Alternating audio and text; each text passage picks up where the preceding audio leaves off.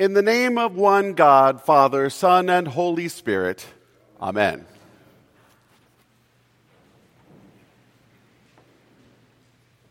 Last week we heard an outstanding sermon by our deacon, the Reverend Myra Kingsley, about the Beatitudes. You know, those sayings from Jesus, blessed are the poor, blessed are those who mourn, blessed are the meek, and so on and so forth.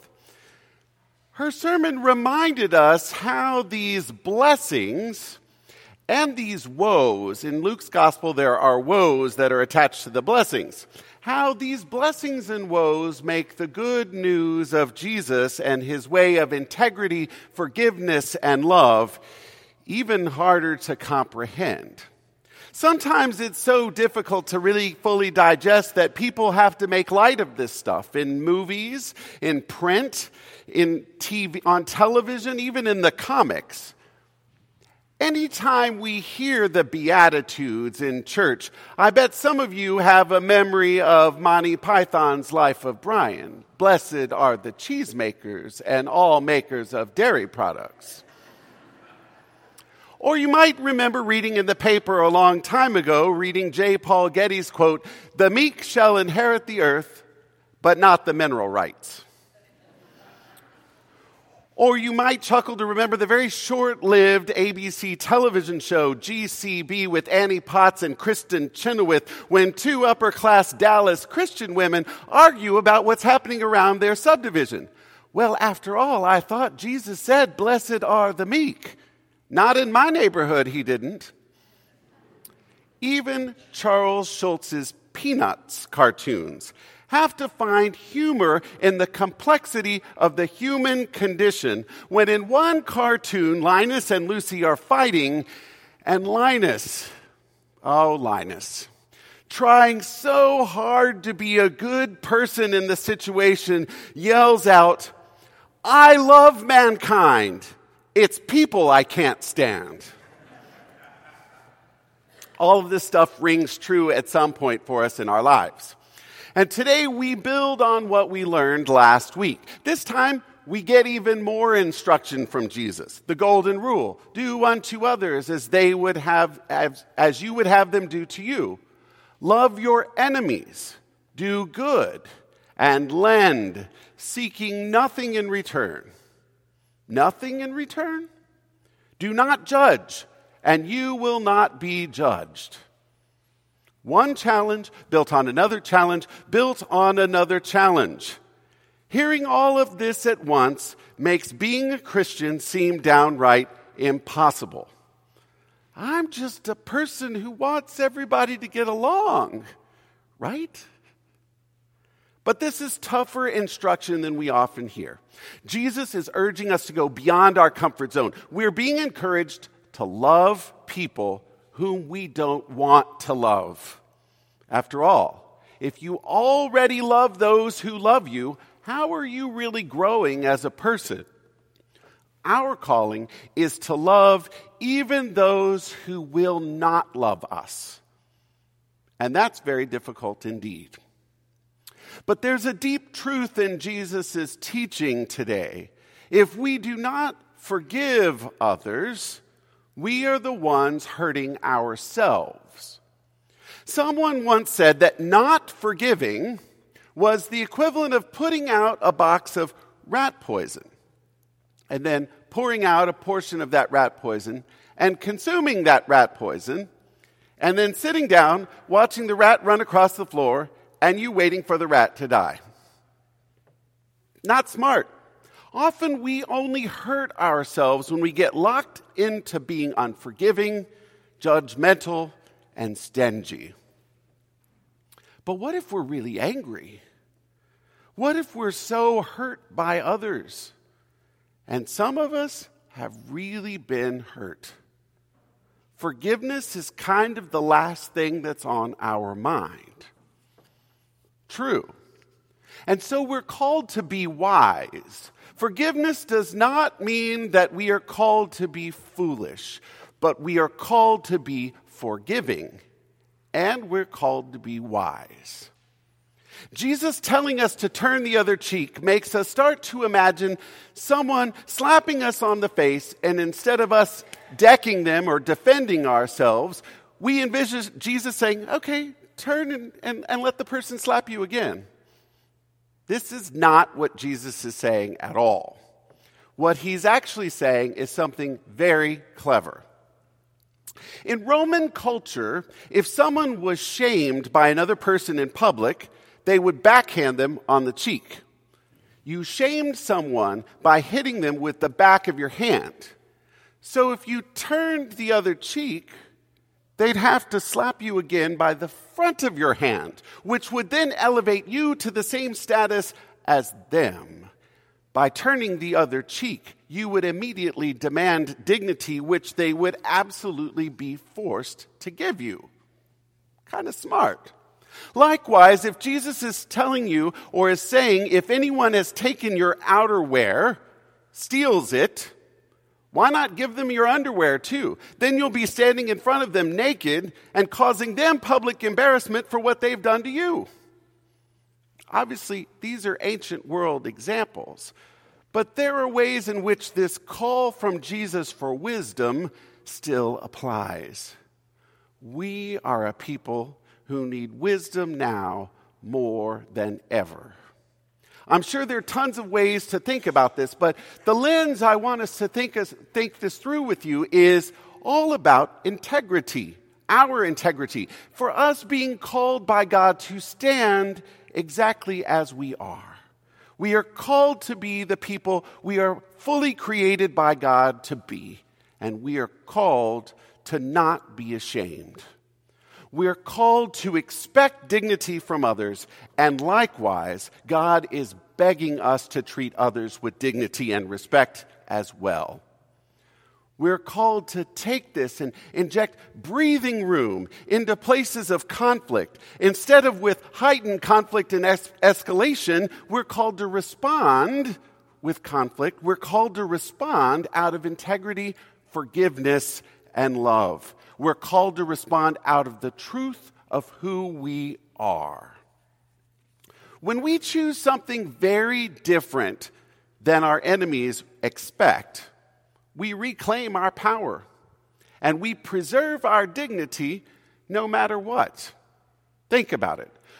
When we choose something very different than what our enemies expect, we reclaim our power and maintain our dignity. We stand exactly as we are, as the people of God has fully created us to be. We become even wiser and stronger. There's an example of this in the movies, and tonight being the Academy Awards, kind of want to bring it up. In the Star Wars trilogy, there's a moment when Darth Vader is about to kill Obi-Wan Kenobi. And instead of Obi-Wan Kenobi defending himself, he turns off his lightsaber and he tells Darth Vader, if you go ahead and do this, I will only grow stronger. That's the movies. We're talking about real life right now. And this idea of standing exactly where we are is not easy. Sometimes being like this can cost a great deal. The way of integrity, forgiveness, and love is not easy, and it might cost everything. A story was once told to me about how the Nazis during the Second World War used knowledge as a way to break down people. They would go into German towns, and they would go on a hunt to find out something hurtful about someone. And then they'd use what they learned to cause conflict, to ruin the community, and to break the society. So during this time in history, there's a story about a priest named Maximilian Kolbe. Maximilian Kolbe was one of these sort of people that the Germans really wanted to find out something about. And they did two things. First, they tried to break Kolbe. They would say, Father Kolbe, we know this about you, we know this about you, we know this about you. And he would stand there and say, yes, that's all true. Then they tried to go further and intimidate him more. And he'd always respond to them saying, it's all true. And he said, and I tell you what, I'm going to tell you a few things you don't know. He kept going by saying, you know, God knows everything about me and more, and God still loves me more than I even love myself. So you can't bring anything against me. I know who I am. God knows exactly who I am. That's the first thing. The second thing, just another part of this story, is that he was eventually forced into a concentration camp, a work camp, full of Polish resistance fighters. And one day, as it happens, a shovel disappears. And the Germans want to know where this shovel was, because they knew that the shovel could be used for escape. So they lined everyone in the camp up and said, there's a shovel missing, and if this shovel does not appear right now, or someone doesn't own up to taking this shovel, everyone in this line is going to be killed. Everyone in this line is going to be killed. And Maximilian Kolbe stepped forward and said, I took the shovel. He hadn't, but he stepped forward. He knew who did. And the man who had taken the shovel was trying to escape because he had 9 children on the outside. And Kolbe stepped forward and said, I am the man who has the shovel.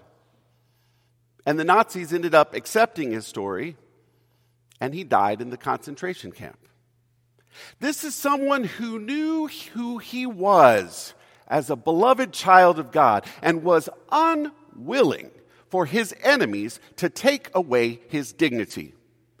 Anytime they wanted to backhand him on the cheek, he turned the other and disarmed them with wisdom and grace and the truth that in God's kingdom we are all judged by the same Creator.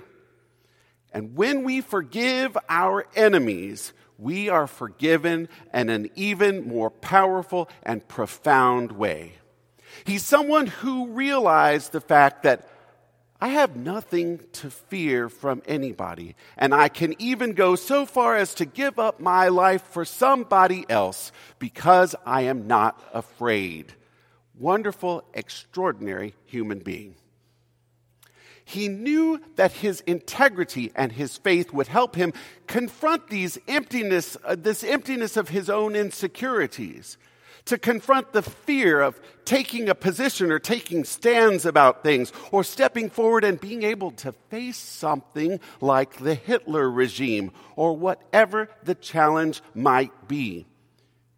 It's something that comes only when you're not afraid. You're not afraid of anything because you know your life has a deeper and broader meaning. Jesus' commandments to turn the other cheek, to forgive your enemies, to not judge, but instead to be your own beloved self.